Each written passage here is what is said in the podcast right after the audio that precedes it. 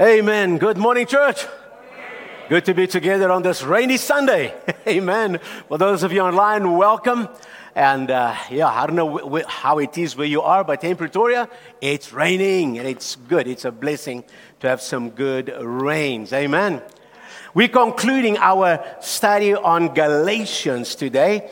And I tell you what, we could have carried on for at least another two weeks. There is so much in this book. But uh, we've got to bring it to an end somehow, okay? And so we are concluding today. We're going to take a, a, a quick, uh, brief look at what Paul says in the last two chapters of this uh, book. And I'm going to try and be very, very brief in this message of mine. But you know, Paul, Paul talks a lot. You know, he writes a lot. Remember that one time you was preaching? You preached for so long, a guy fell off the window and died. And you had to go and pray for him and raise him up again. So at least you're not sitting on a window, so relax, okay? The worst that can happen is you can fall asleep. And somebody next to you will wake you up. Nah, I'll be quick, I'll be quick. Anyway. And uh, for those of you who are joining us today, who have not been following the series, very, very quick uh, uh, recap. Galatians contains a very clear teaching on grace on grace. Galatians and Romans are the two books which dive deep into this topic of grace. And, and, and, what is grace? The spirit of time between Jesus going up to heaven and Jesus coming back to earth again. This period of time is known as the period of grace, the age of grace, or the church age. This is our time as a church of Jesus Christ. Amen. It's a period known as grace. There was the time of the law between Moses and the coming of Jesus. That was the period of law, the time of law. But now it is a period of grace. Amen. And uh, so there was a problem over here. And the problem is this, and that's the reason why Paul wrote this letter. There were teachers that went to the churches in Galatia. Paul went around planting all these churches in Galatia, which is modern day Turkey. And, um, and then after he had planted these churches, established some leaders and formed the church and moved on, a bunch of these teachers, they were Christian Jews, but they reckoned that the gospel, believing Jesus, was not enough.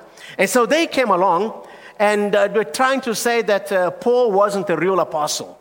It wasn't, it wasn't like Peter and those guys that actually walked with Jesus.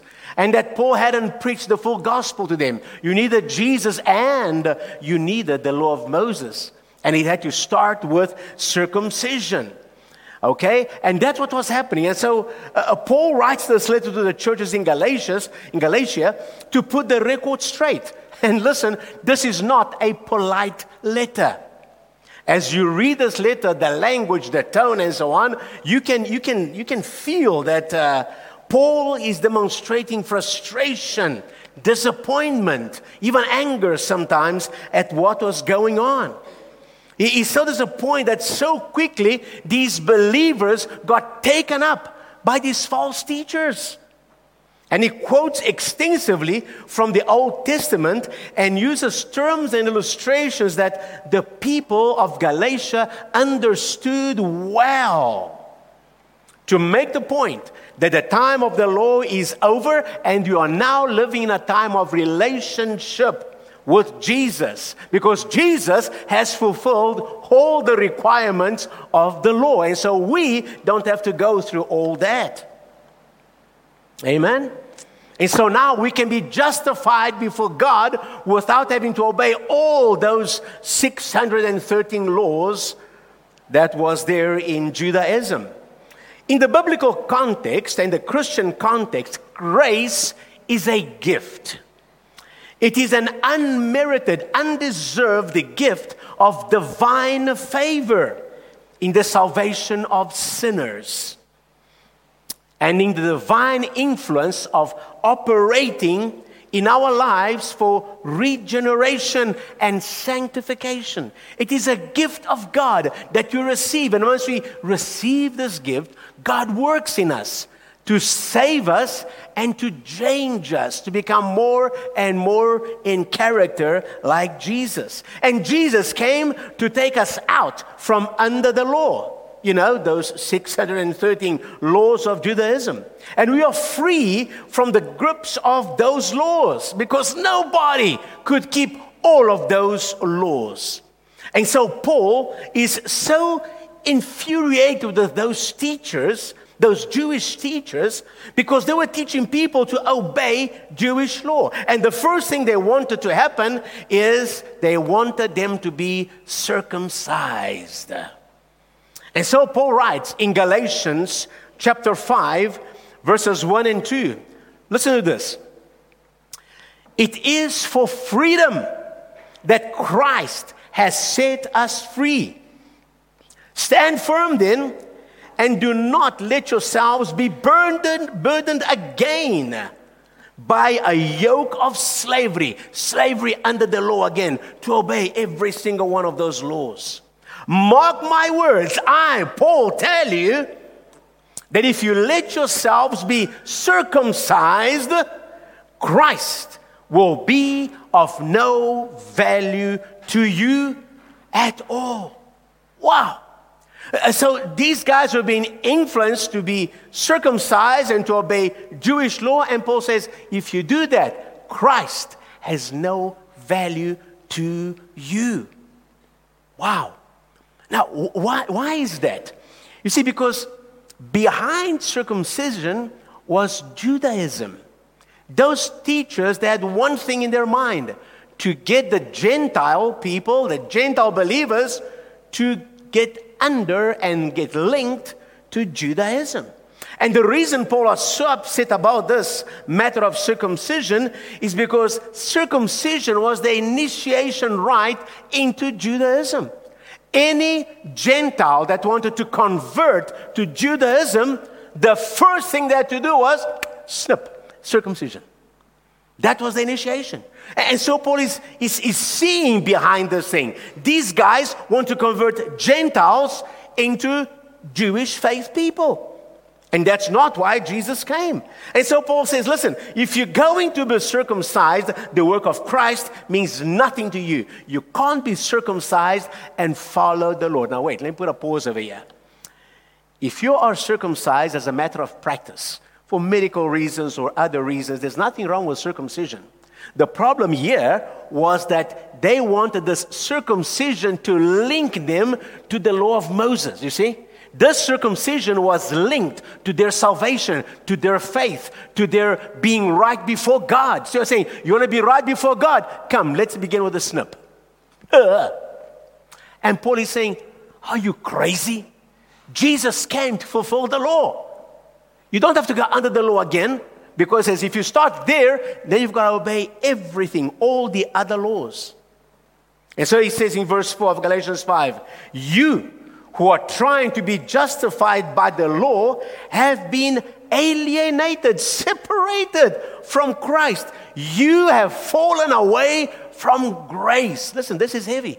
You've fallen away from grace. You've lost your salvation. You've lost your relationship with Jesus if you're trying to believe in Jesus and do other stuff to help you in your salvation and to help you to be right with God. Now, listen, as you're listening to this, we are dealing with Paul and Galatians and a certain practice which happened back then. But it's still happening today. There are still people trying to get Christians to add something to their faith. Maybe it's not Judaism, but it is other practices. You've got to go to church on only one, a certain day in the week. You've got to dress like this. You've got to pray like that. You can't eat this. You can't eat that. You can't marry. You can't this. And a bunch of rituals which are not in the Bible. And many of them go and quote the Old Testament says, look, it's in the Bible. But when you go and look, it's got to do with practices and rituals which were for the Jewish people. They've got no bearing on us today. We'll get to that just now. But he's saying if you're going to go that way, you've fallen away from grace. You're not depending on the grace and the love of Christ anymore. If you try to be justified by keeping the law, you have been separated from Christ. So Paul is upset. He's upset that these false teachers were trying to get the Gentiles initiated into Judaism. Amen? Because behind circumcision was Judaism. And so he realized these guys are trying to take them back into bondage. Paul, Peter, and, and the other apostles had come out of Judaism to enjoy the freedom of grace by faith in Christ. It's what we sang here this morning. I am free. Amen. We are free to dance, to worship, to praise. Why? Because we are perfect people? Because we are saints? Yes, we are saints, but because of the work of Jesus, not because of our good works. We are free because we are connected with God because of what Jesus did. None of us are perfect, but because of our relationship with Jesus, we are in a process of being made perfect. Day by day, week by week, month by month, we're learning more, we're adjusting our lives, and the day is going to come. We're going to be in the presence of the Lord. And the Bible says, when we shall see him, then we shall be as he is. The work will be completed. Until then, in other words, during our life in this planet, you and I, we are a work in progress. okay? So let's be patient with each other, but let's also encourage one another and help one another. Amen? To stay faithful to Jesus. and so, you know, this is funny. Paul is so mad about this, the fact these guys are hammering on circumcision. He's so mad that listen to what he says in verse 12 of chapter 5. He says, as for those agitators, those false teachers that want you to be circumcised, he says, as for those agitators, I wish they would go the whole way and emasculate themselves. In other words, those guys that want to snip, get the whole thing off, man. That's how furious he is. All right? That's why I say, listen, this book is not a polite book, okay? It's not a book for children. All right? That's how serious and how furious Paul was. How serious he took this whole matter. So the point is, you are free from the law from having to obey each one of those 613 rules. We are free from the curse of the law. Now, going forward, we have to ask a question. We are free from the law, amen? Hallelujah. Jesus has set us free from the curse of the law, right? And that's what we read in Galatians back in, in chapter 3, verse 13. It says there clearly Christ redeemed us from the curse of the law by becoming a curse for us. For it is written, Cursed is everyone who is hung on a pole, or on a tree, or on a cross. We, we studied that a couple of Sundays back. So Jesus took our place. He took on the curse that should come upon you and me because of our sin, because we're so far from God's perfection. Jesus took that curse upon himself so that you and I don't have to fall under that curse. We are free from that curse. Amen? Because in the Old Testament, if I did not obey the law, all of the laws, I was under a curse, which meant destruction and even death and even hell. That's the danger that we ran in the Old Testament. Now I'm free from the curse of the law. But now, does that mean now that you are free from the law, that you are free to do anything we please? Yay, because I'm free from the law. Is that a question? what does it mean to be free as we sang this morning? And this is a problem because there are those believers, those people who hear the gospel and say, Oh, I'm free. I can do anything I want because Jesus has already forgiven me. Hallelujah. Is that so? Just because Jesus set me free, can I do anything I want? And now you see, that is the world's idea of freedom. The, the, to them, freedom means no boundaries. Do anything you want. Be accountable to nobody. This is your life, right? It's your life. you be the master of your life. Just do it, the world says. Huh? Just do it. This is my life. All right? Some people like Frank Sinatra. I did it my way, and you have nothing to do with it. Nobody tells me what to do. Nobody tells me how to live my life. Uh-huh. this is my truth. You've got your truth, you've got your beliefs, that's fine. Be happy. I've got my truth, I've got my beliefs. Classic one these days. I was born this way, okay? Therefore, just leave me alone. You're born that way, I'm born this way. Which is true, by the way. You are born this way. The Bible says, All have sinned and come short of the glory of God. So, yeah, we are born this way. You with your sin and me with mine. But we try to justify that. We say, just because I'm born this way, just I've got this tendency, or because I like this and I like that, that's the way I am. Nobody can change. When you can't tell me what to do, because this is my life, my truth, my reality. Huh? Is that it? Now, does all this, this, this, this worldly idea, does all that apply to those who, who follow Jesus too? Does it apply to you who are listening to this message and who are trying to learn more about the Word of God. Does it apply to us? You see, when you are set free from the law, it does not set you free from rules. Okay? It does not set you free from principles.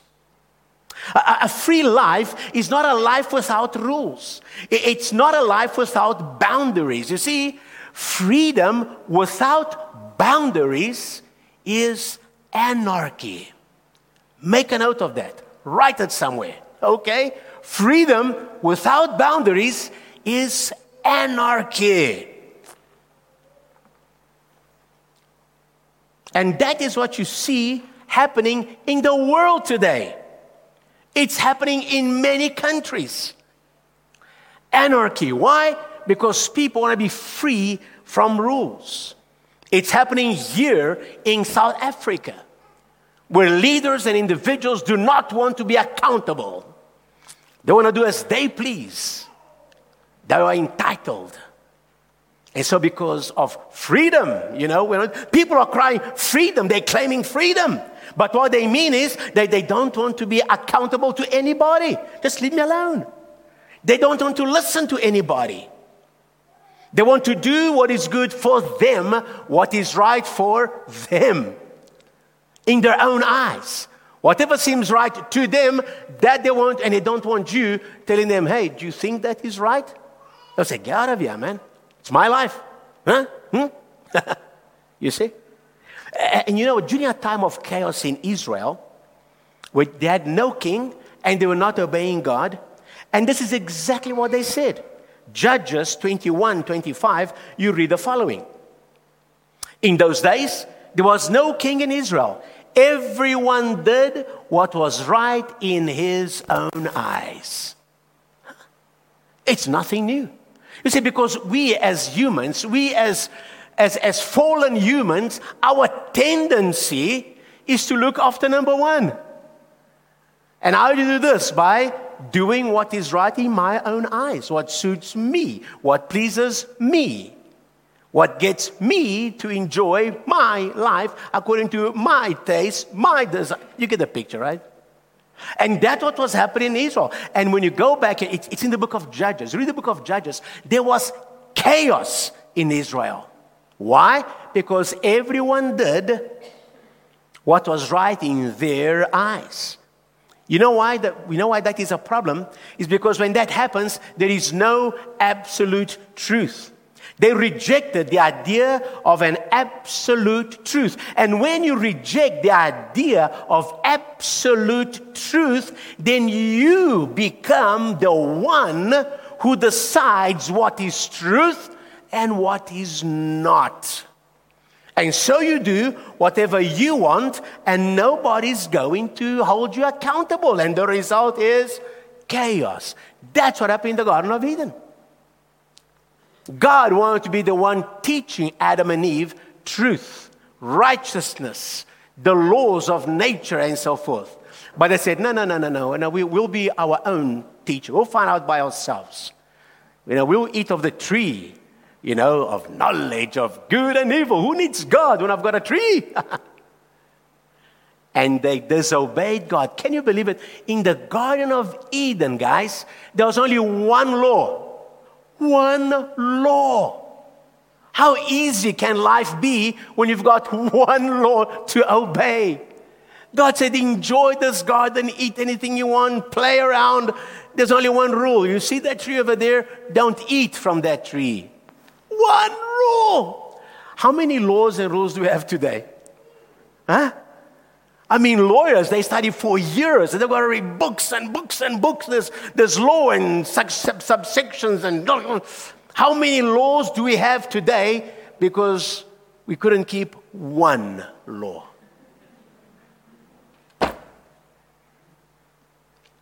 But that's what happens when you want to determine truth by yourself. And so what happens is we follow the desires of our flesh. What is right in our own eyes, except we don't know what is right. Our tendency from the beginning of time, because of our fallen nature, our tendency is to do evil. Those of you who are parents or who have little nephews and nieces, you don't need to teach a child to be naughty, do you?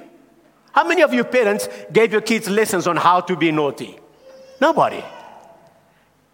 Huh? It's built in. They are born that way. It comes with a package. What you do have to teach your kids is how to behave themselves, to discipline, and, and, and that takes hard work because their tendency is to do the naughty stuff. And you think you, as a grown up, that thing has gone away? It's still there.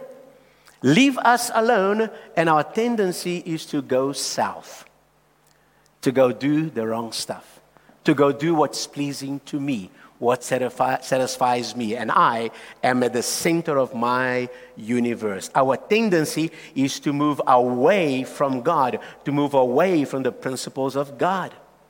But there is a plumb line. You know that, that little string with a thing that hangs at the bottom? That's a plumb line. Builders, when they build buildings, they don't just go, uh, yeah, that wall looks more straight. Put another brick, carry on, look straight. No, they put a plumb line. They measure that thing and, and they, they, they, they align that building according to a plumb line.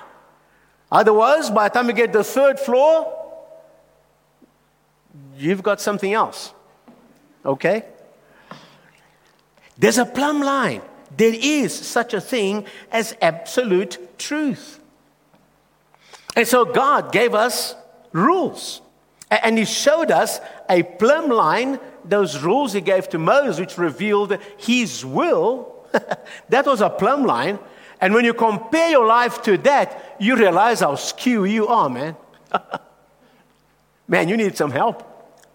You need some help. And so it is a journey to align our lives with God's will. But you see, Jesus paid the price for our freedom, as we heard last week, so that we could become sons and daughters of God, adopted children of God. Instead of keeping as many laws as we can so that we could try and get closer to God, Jesus took us into God's presence so that now we can learn from Him what pleases Him. A child that is born into a loving home and caring home, that child will be guided. Yeah, the tendency for sin is there. But because the loving parents, they will guide him and he'll quickly learn what is right and what is wrong. And he'll become a valuable member of society. Now, that's what God has done to us. Instead of us being out there and, and trying by ourselves to shape ourselves, say, no, no, no, come. Come become part of my family. Come with all your skewness. Come, boom. He puts us in a family. And then out of that relationship, He begins to form us and shape us and help us to align with His will. He puts us in a loving family. He adopts us into His household. And by the way, talking about adoption, we spoke about it last week. Um, but uh, I just want to add something here about the principle of adoption, because when Paul spoke to the Galatians, they understood certain things which maybe we are not familiar with, and we kind of miss it when we read the book. All right? In the first century, according to Roman law, okay, an adopted child almost had more rights in the household than the natural children. Did you know that? Because natural children, under Roman law, natural children, they, they could be rejected. Sometimes children were rejected by their parents. They, they, could, they could be sold. In some cases, they could even be killed. Yeah? But under Roman law, when a father adopted a child, he could never reject that child. That child had full rights into his household. He could never be rejected. He could never be treated ill. That child had full right to everything his father owned. The only way that child would miss out on the blessings if that child chose to move away from his adopted father and leave home. Then, okay, then he's lost everything. Hmm? And, and the Galatians understood that. And you see, that's what the Galatians were doing. Because God had brought them into his household, they had been adopted, and now they, they, they're moving away from the household. They're moving away from the father and trying to grab into all these empty laws and, other rubbish. Meantime, they've got a household over here. And so the Galatians couldn't understand that principle. I want to make it clear for us as well because until today, Anyone who does not enjoy the benefits of what Jesus has done on the cross, anyone who's not enjoying the benefits of salvation, is because they have turned away and walked away from the love of the Father. They've moved away from the household of faith. That's the only way you're going to miss out on the blessings because Father will not reject you, but you can exclude yourself from the household of God. Amen. I, just thought I wanted to, to, to include that, all right? Christianity is not a set of rules, but a relationship. And then it makes a difference. Love becomes the motivation. So, Christianity is not about rules, but about love. Remember that picture of that mountain that I showed you? I wonder if you could have it again, the picture of the ledge. You see now, and remember I told you, this is what the Christian life looks like, all right? You, you, you, walk along the ledge, there's a path over there. You can walk. It's fairly comfortable sometimes. Other times it's a bit tricky. At times you got to hold on to stuff. Sometimes you need to, other people to help you along. But this is where God wants us to be, all right? On, on the mountain, in a place of relationship with Him. And He doesn't want you to fall to one side or to the other. And now, this is a picture of the Christian walk. How do we walk on that ledge? How do we stay on the mountaintop? By walking in love. Galatians says in chapter 5, verse 6 For in Christ Jesus, neither circumcision nor uncircumcision has any value. Whether you're circumcised or not, makes no difference in Christ Jesus. The only thing that counts is faith. Huh? Faith express itself through love. Faith and love are always together. Amen? Because you've got faith in God, and the Bible says God is love, so faith and love are going to go together. Look at verse 13 of Galatians 5. You, my brothers and sisters, were called to be free, but do not use your freedom to indulge the flesh. Rather, serve one another humbly in love. So, what we are called to do? To love one another, to serve one another, and to love God and serve God. Let me show you again that Galatians in a picture. Remember that picture of the little mountain? Okay, there it is. All right. This is Galatians in a picture form. One side you've got legalism, trying to obey the law. And that's what people are trying to do in the Old Testament, but they could never keep all the laws. And if you don't keep the law, you're under God's wrath. And what these false teachers were trying to do was trying to pull them from freedom in Christ back into the law, back into legalism. And, and so Paul says, hey, you go there, you've moved out of grace. You've ignored Christ. Christ has no value to you. But then the problem we have today and even from those days, is that we can come out of legalism and we come out with such a speed yeah, that you go right over to the other side the side of license. It's a quagmire, it's a swamp here of all the fleshly stuff which our flesh desires to do. And, this lovely diagram by David Pawson, a Bible teacher, kind of makes the book of Galatians is quite clear. If you are living in the flesh under license, you're also under God's wrath because you are not doing the will of God. You've distanced yourself from God. Amen? And so we are not to fall into the prison of legalism, but you are not also to overshoot, try to stretch grace to such a point that we land up falling in the swamp of license, of fleshliness and breaking the rules of God on the other side. Our liberty is not to be used to fall over the edge into license and fleshly desires, but our aim is to stay here in the middle. To walk in love, and of course, this is that long mountain, you walk along the top, you're supposed to be there under the favor of the Father, with the Holy Spirit inside you, with faith in the Son, with faith in Jesus Christ. So, in a healthy marriage, in a healthy marriage, a husband pleases his wife and a wife pleases her husband. Not because they have to, but because they want to, because they love each other. Amen? They want to please one another, they want to do what pleases the other. Okay? Now, Christianity should be a relationship with God. It's the same thing. God has already done so much for us because He loves us. He's opened up the way for us to have entrance into His room, into His throne room. He's opened up the way. Now it's up to us. Do we love Him too? Are you going to love Him back? He's opened His arms to us. And some people are saying, nah. But I hope all of us here, those of you watching, those of you listening, I hope all of, all of us have chosen to run to God, to love Him, and to come close to Him. Amen? Because it's, he's done so much. The fact that you are breathing here today is a sign of His life, of His love. The Bible says, In Him we live and move and have our being. Anybody breathing out there today is because of God giving you life. Just like this, God can just snip that button and we are gone, man. Life is a gift of God. And Christianity should be a relationship with God.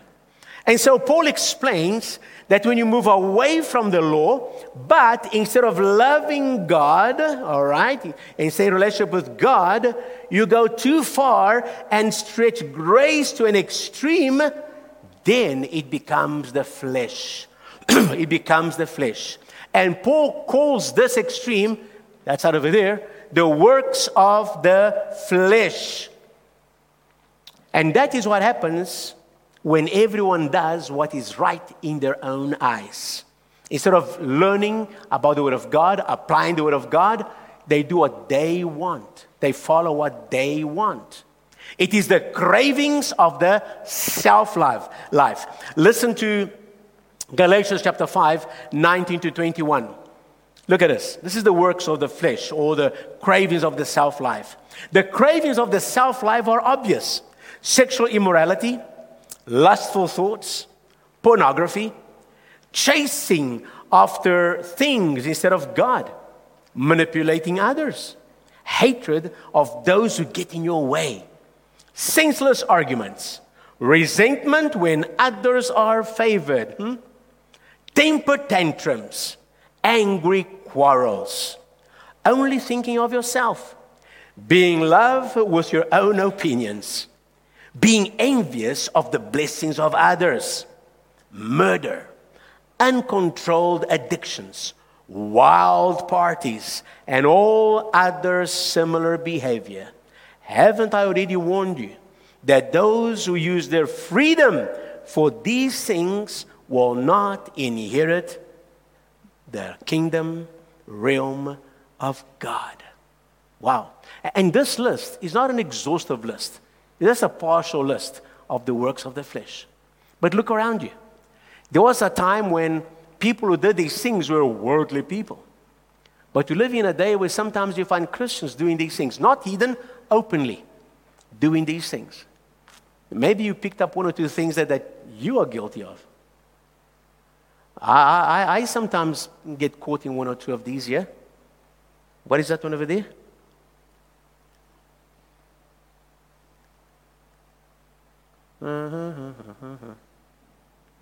What's the thing about tantrums? Okay? So, maybe we're not murdering people, but many Christians fall into these things. Now, these are works of the flesh. Why? Because we are wired to do these things, they come naturally. Now, these are listed here for a warning. As you go through this list, you, you realize what's happening today. You're finding people, Christians, who are pleasing themselves instead of God. And that's why here in Galatians, Paul is preaching the gospel to Christians. And some people say, no, you must preach the gospel to sinners so they can be saved. No, you've got to preach the gospel to Christians too, that we can be reminded of who we are and what we should do and who we should become. Amen? And, and this is it. That's why you must remember these things. And many Christians today, they live their lives to please themselves. They say, I am number one, and I'll do whatever it takes to please myself. And depending on what your tendency is, okay, well, because, you know, remember, we have all sinned and fall short of the glory of God. So each of us has a short. I've got my short, you've got your short. Okay, your favorite sin, your favorite tendency. Whatever it is, we tend to excuse that and go after that. And as Christians, we are warned that if we continue doing these things, abusing our freedom, we shall not inherit the kingdom of God. So we have to overcome the flesh. And the question is this Is there a way of overcoming fleshly desires? And the answer is yes. How? Galatians 5 16. So I say, walk by the Spirit, and you will not gratify the desires of the flesh. You see there? Walk by the Spirit. Walk with Jesus. If you yield to the power of the Holy Spirit in your life, you will abandon the cravings of the flesh. And this means if one is practicing one of these things that we've just read, and you come to Jesus, you can be restored, you can be rehabilitated, you can be made whole. You can overcome those sinful tendencies which come naturally to us. Listen to what happened in the church of Corinth. In 1 Corinthians chapter 6 verses 9 to 12, this is uh, both a warning and a testimony. Listen to this. Don't you know that the wicked people won't inherit the kingdom of God? Stop deceiving yourselves. People who continue to commit sexual sins, who worship false gods, who commit adultery, homosexuals, or thieves, those who are greedy or drunk, who use abusive language, or who rob people will not inherit the kingdom of God. That's it. But listen to what it says in verse 11. That's what some of you were. Guess what? There were people in the church of Corinth who did all those things. Okay? Who did those things, worshiped false God, committed adultery, were homosexual, thieves, greedy, drunk. There were people in the church who had been those things. He says, That's what some of you were. But you have been washed and made holy, and you have received God's approval in the name of the Lord Jesus Christ and in the Spirit of our God. Now, someone may say, Hey, I'm allowed to do anything, right? I'm free from the law. I'm allowed to do anything. But not everything is helpful. All right? I'm allowed to do anything, true. But I won't allow anything to gain control over my life. And there's the point. If you're allowing anything to gain control of your life, any habit, any sin, any addiction, you are a slave to that thing. And you need to come to Jesus for deliverance, to be set free. Some things will be easy, some things will be a hard battle. Some things will be quick, some things will take a long time. But victory can be had. Amen? Just like these guys in Corinthians. Amen? It, it comes down to daily decisions. Every day we make decisions. But now, a large percentage of the decisions we make every day are based on habit. In fact, a study has shown that as many as 45% of the decisions we make every day, we make those decisions not by thinking about them and considering them. No, we make them out of habit. We are so used to doing things in a way, we just decide, boom, just like that, because of our habits. And because many of our habits are bad habits, many of our, bad, of our habits are based on satisfying me, on taking the easy way out, those decisions are not thought through and they are not the right decisions. They are not good decisions. You see that? You know, a certain emotion comes up and you react. A thought comes and you respond. You don't even stop to think. You just react and respond automatically because that is what you're used to doing. You assume things, you jump to conclusions, and you shout your mouth off without getting all the facts and without weighing things out. And later on, you might go, oops. But by then, you've made a bad choice, you've hurt somebody, you've hurt yourself. Huh? So, what must we do? Cultivate new habits. We must stop and ponder why am I doing this? Why this reaction? Is it based on truth or on assumption? Am I doing it because of tradition, because of fear, because of conviction? Is this a conscious decision or just a habit? You need to judge yourself, and you've heard about it this morning already. We must judge these things, and that's where the Holy Spirit comes in. Because when you're walking in fellowship with God, when you're free, that doesn't mean you're free to sin. Uh uh-uh. uh. you are not free to sin. You are free not to sin, okay? You're living on the mountaintop, walking along the ledge, and the Holy Spirit is with you. Other believers are with you. You're not alone. And so we can look at our lives and judge these things, these fleshly tendencies.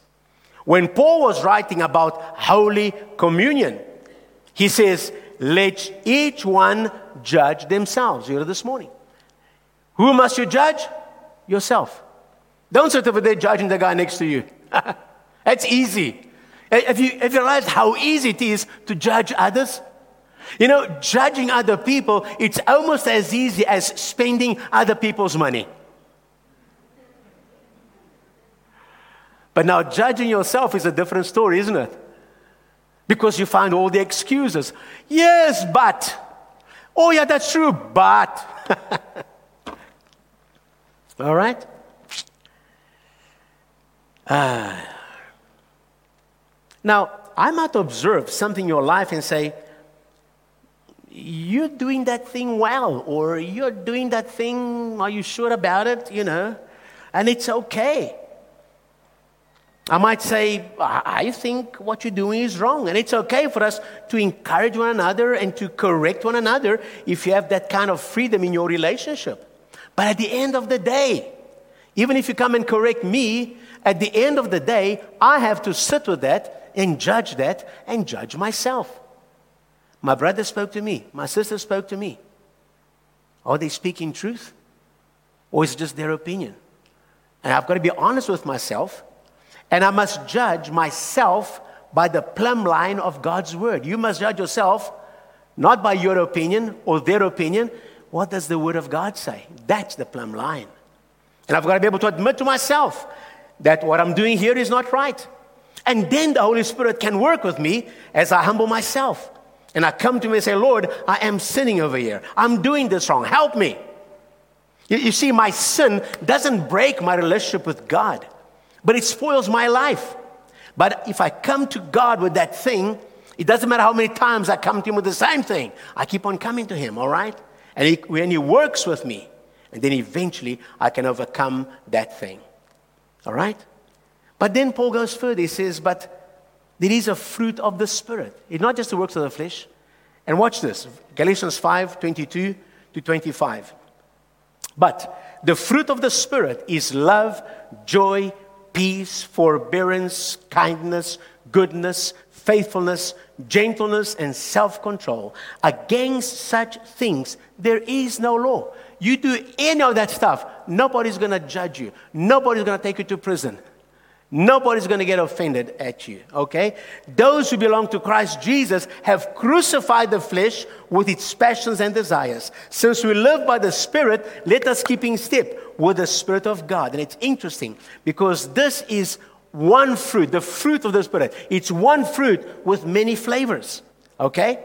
And, and this is the fruit of the Spirit. It's, it's something which the Spirit produces. It does not flow from our natural nature. It is the result of the Holy Spirit operating in us. To do the works of the flesh, I've got to put some effort into it. And those things come naturally to me. It's easy to break the rules of God. But the fruit of the Spirit is cultivated. It's cultivated by being connected with God. And the fruit is a result of that connection. Bearing fruit is not an effort, it's a connection. Right now, back in my home, I've got, I've got figs growing and I've got grapes growing. I've got a fig tree and I've got some grapevines. And um, I, I've, I've, I spent some time standing next to my fig tree and just watching and listening.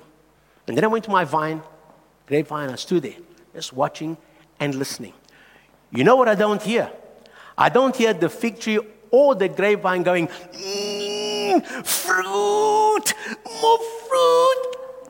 I want fruit. I've, I've looked carefully. They are not sweating. Those branches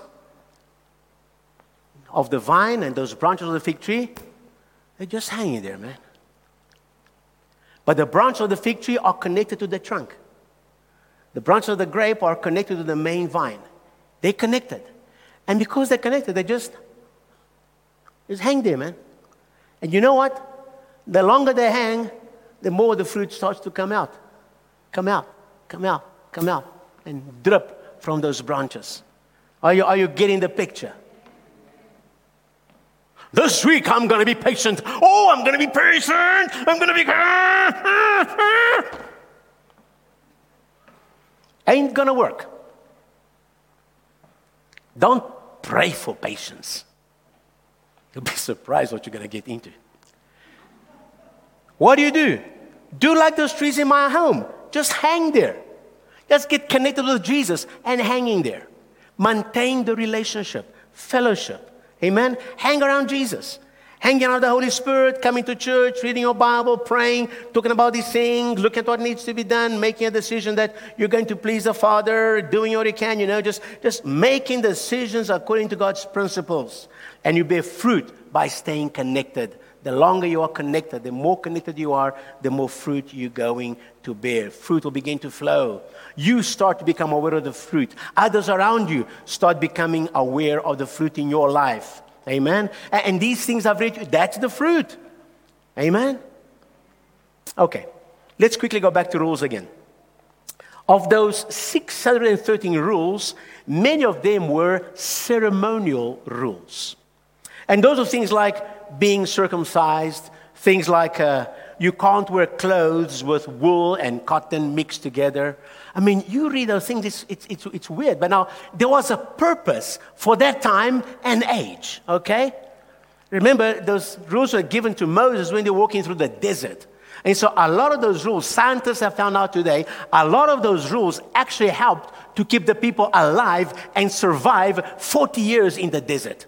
If they did not have those rules, they would have died. Okay? So there was a, a season and a purpose for that time. But those are ceremonial rules. And now all that stuff is gone. You have to go to church on the Sabbath. You have to, you know, watch the, observe the moon. You've got this. All that stuff is gone. All the ceremonial stuff we don't have to observe. But many of those rules had to do with morals and principles. You shall not kill. You don't steal. Don't go chase your neighbor's wife, okay? Now, these are moral principles. Those are rules for life. These have to do with character. And every rule that has to do with character is still valid today. Those still apply. Amen? You might as well say amen. Because the Christian life is not a life without rules. Amen? But then, of course, there are some rules which are really problematic. I think one of the most problematic one, which both Christians and non-Christians, they kind of argue about this one. It's going to get uncomfortable now. Is the problem question. Tithing. Tithing. Hmm. Good thing the offer has been taken already, okay? Let's talk about it. The big question that many believers and unbelievers also today is this Is tithing still for today? Or do you chuck tithing away? Now, tithing was a specific one that clearly brought a curse upon the people. All right? If you did not tithe. In Malachi, Malachi chapter 3, verses 8 and 9, listen, this is frightening. He says, Will a mere mortal rob God? Yet you rob me. This is God speaking. But you ask, How are we robbing you? In tithes and offerings. You are under a curse, your whole nation, because you are robbing me. so, next week, everybody better bring your tithe. if you haven't done so yet. Otherwise, jy is in die. You're in big trouble. So, under the law, if I don't tithe, I am robbing God. And now that we are free from the curse of the law, are we still in the curse if I don't tithe faithfully? Now, you go on social media and you're going to find experts, in inverted commas, experts. You're going to find experts on social media pulling for both, for both camps. Some will put you under condemnation if you don't give 10% of your income to the church. Other group is going to put you under condemnation if you do give 10% to your church. Saying that tithing was Old Testament stuff. Well, here's the reality like with anything in life, you don't have to do anything. Everything is your choice. But if you love God, if you have a relationship with the Lord, what should you do? What would you do? And by the way, don't think that tithing is only 10%. The Jewish nation, they under the law of Moses, there wasn't just one tithing. There are many tithes under the law of Moses. And so that at the end of the day, if you looked at the cycles of tithing and worked out how much the Israelites were giving to, to God in terms of tithes, it was anything between 24 to 30 percent. You had your first tithe, you had your second tithe. Every three years, or a tithe for the poor. Then there was temple tax, and, and, and so it's not just 10%, people. Therefore, if we are going to follow Old Testament law and say this is for today, you guys better start tithing 30% to the church. Come on. It will certainly help us, believe me. It's not funny, I know. And now the thing is, they had to tithe. If not, they were robbing God. And then they would be under a curse. What would happen? Crops would fail, no rain would come, the enemy nations would invade their land and other calamities. You read the Old Testament, you see these judgments coming upon them because, amongst other things, they did not tithe. So, what about the New Testament? Well, the New Testament principle is to give generously. Now you work out what does generously mean to you? Oh, I think a half of 1% every six months is good. Is that generous to you? Hmm? Give generous. Jesus said, give and it will be given back to you. Now, we don't give as a formula. Some people treat tithing as trade. God, here I am in my tithe. You see there? You see there? So many rand and so many cents. I'm giving it to you, Lord, and uh, now I'm expecting at least 10 times that back, okay? Within six months, please. And people use giving to God as a mechanism to make money. Listen, guys, this is not a pyramid scheme. Hello? You're giving to God out of love. Or, or oh, you go to your wife and you give her a gift, honey, look what I'm giving you. You see, you, you like, you like, you like. Now remember what I like, huh? huh? huh?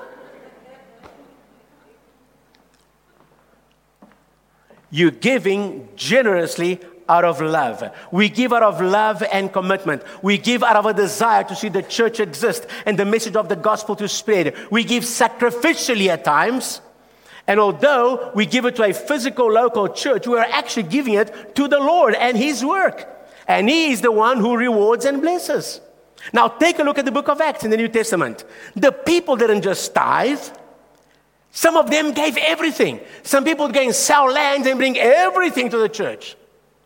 Hmm?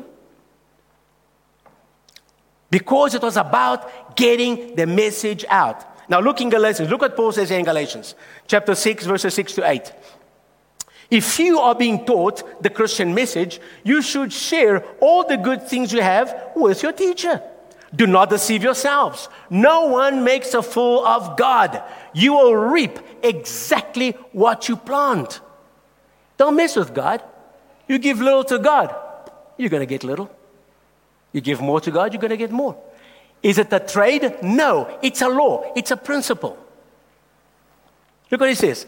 If you plant in the field of your natural desires, from it you'll gather the harvest of death. If you plant in the field of the Spirit, from the Spirit you'll gather the harvest of eternal life. Many people, oh, Pastor, I can't tithe, I can't tithe. You know why they can't tithe? Because she wants to get that new beautiful dress. He wants to get that new car. And he's going above his means. He's stretching his budget. He's going into debt when he shouldn't go. He could afford the cheaper car. She could afford the cheaper dress. But I want to keep up with the Joneses. I want to impress people. So sorry, Pastor, I can't tithe. They are sowing to the flesh.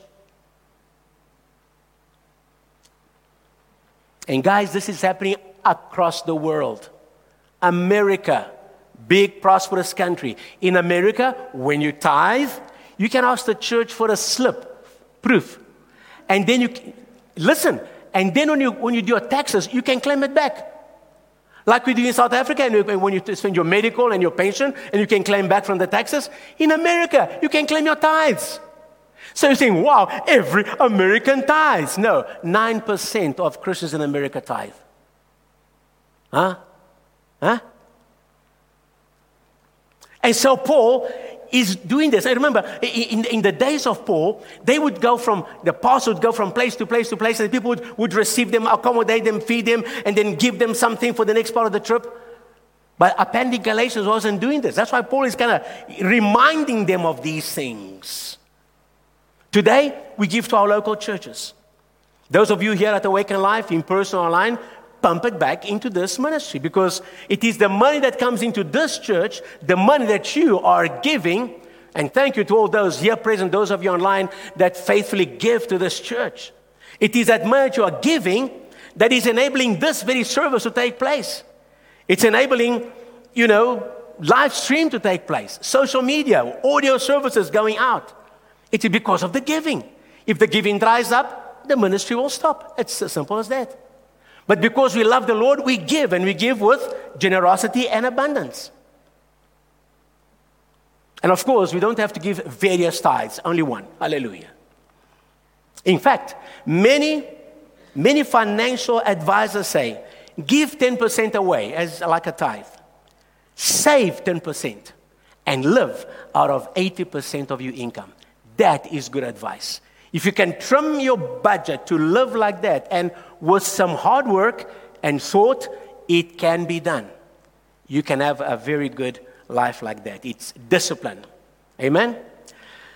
Sometimes people are in true financial difficulties and they can't give the full 10%. Now, you don't have to feel guilty about that. You give what you can, but you make a decision in your heart God, I'm going to get to that 10%. And by God's grace, I'm going to go above that 10% to glorify your name. Amen. All right. End of the uncomfortable part of the sermon. I'm going to ask the ushers to distribute communion, please, as I close this, this uh, sermon. And we're going to share in communion. So please, thank you for giving out the cups. Now, listen, folks. We are free to produce fruit without guilt, without bondage. You don't have to keep all the ceremonial rules. But everything to do with love, with principles, with character, with proper living, those rules are still in place. Sin is still sin. As it was in the Old Testament, it's in the New Testament. But, uh, but living in freedom means we have to carry one another's burdens. We have to help one another. We have to live in community. And he speaks much about this here. All this is expanded in chapters 5 and 6 of Galatians. So, as we bring this series to a close, I hope that these five messages have helped you to see that uh, we can live in freedom, but a freedom within boundaries. Amen? A freedom with rules that will actually enrich our lives and not put a burden on us. We have a God that not only gives us rules to live by, but by His Spirit, He comes alongside us and helps us to live by those rules. What else do you want? God will never demand something from you that He will not help you to accomplish. That would make God an unfair God if He told you to do something that you can't do. But He comes alongside us. And so, as we close the study in Galatians, I close with the last three verses of the book, chapter 6, verses 16 to 18. Peace and mercy to all who follow this rule, the rule of walking in the Spirit to the Israel of God. Notice he mentions that the church of Jesus Christ is the Israel of God. He's making a differentiation between the natural Israel and the Israel of God, the church of God, the people of God. From now on, listen, from now on, let no one cause me trouble, for I bear in my body the marks of Jesus.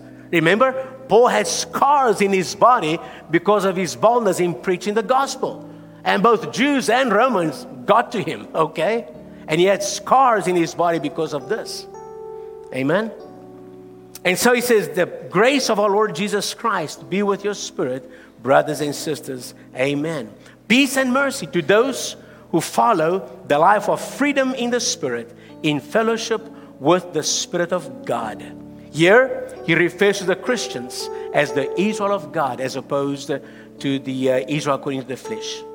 Well, having completed this clear teaching on grace and the silliness of going back to Judaism, Paul declares an end to this argument. Let no one cause me trouble. That's it. Case closed. I'm not going to argue with you again. I've given you a whole study on this. I've gone back and forth in the Old Testament. I've proven to you that it's nonsense to go back. No, please now keep quiet. Don't bother me again with this nonsense. Amen. and so, may we also understand the power of grace.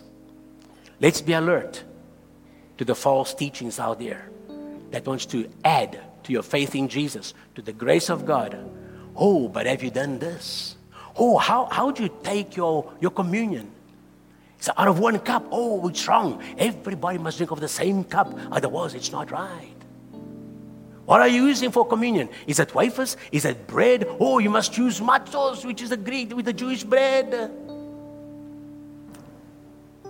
Bread and wine are symbols. The point here today, guys, as we take communion now, is to remember what Jesus has done, to remember who we are. And maybe today some of you are struggling with inclinations, tendencies, sins in your life. Maybe when I read those list of fleshly things, a couple of red lights went on in your thinking. Now is a good time. And people will tell you, oh, but if there is sin in your life, you mustn't come and, and have communion. He says, judge yourselves. In other words, Lord, I've got this problem. And so I'm coming to your table now and I'm bringing this problem. I'm remembering, I'm, I'm being reminded as I take communion of what you did on the cross. You died for me, for my sins. You died to set me free. Lord Jesus, I'm still bound by this thing. I come to you, Lord, or maybe I come to you again, Lord, with this. Set me free, please. Help me, Lord. You come to the table with that kind of thing because this table is Jesus' invitation. None of us are qualified for it. But He makes us qualified. And so you come and you be alert. If you still feel bound by old traditions or things holding you back, now is the time to lay it before Jesus. God, I lay my silliness, my laws and rules and regulations, which are only ceremonial, have got nothing to do with character, I lay it before. Set me free, Lord. Amen. Let us enjoy His goodness. Let's stand, please, as we partake of communion this morning. Hallelujah.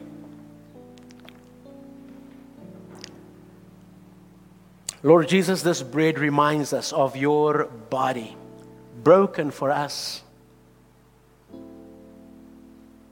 You took upon yourself our sickness, our disease, all our wrongdoings, our fleshly inclinations our fleshly tendencies. Lord, our desire to please our flesh, you took it upon your body, Lord. And we remember that today. And as we partake of this bread, Lord, we confess, Lord God, these tendencies, these sins.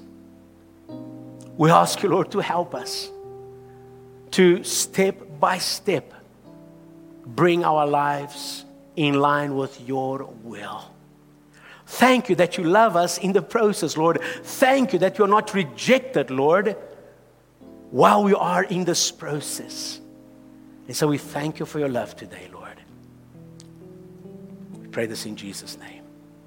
Amen. So take and eat and be blessed as you partake of the body. Hallelujah. Thank you, Lord.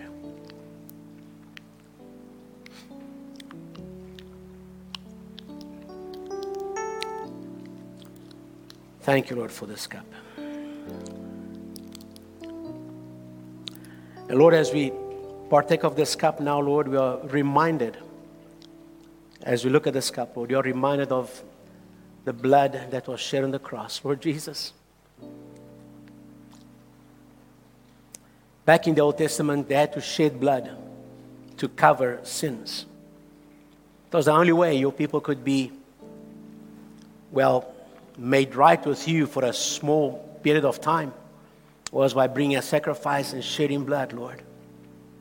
And they had to do it over and over and over and over and over again. And then you came, Lord Jesus. And with one sacrifice, Lord, you paid the price for all of our sins. that you don't have to keep on coming.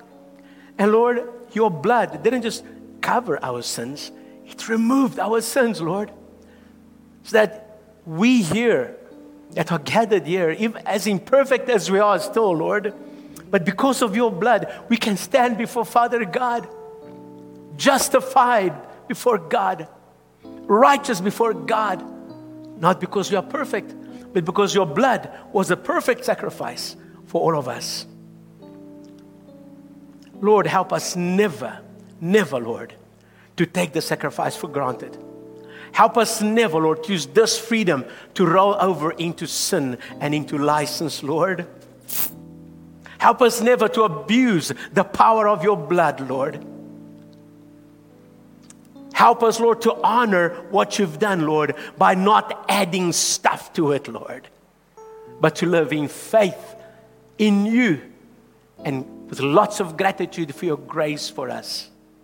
So we thank you for the blood today, Lord. Amen. Let's drink of the cup of blessing. Amen. Oh, hallelujah. Hallelujah. Sure, guys, it's been so special. Thank you so much for your patience, and it's a little bit longer today. But I do pray it was worth it in terms of the teaching or the foundation. The Lord bless you. And as you go forth, keep these teachings. And as you go forth into the future, never allow false teachings to rob you from this sweet relationship with the Lord. Grow deeper into your relationship with the Holy Spirit with Jesus Christ, growing in the Word. And so, may the love of God the Father, the grace and the peace of our Lord Jesus Christ, and the fellowship of the Holy Spirit remain with each one of us until we see Jesus face to face. Amen and amen. God bless you. Amen.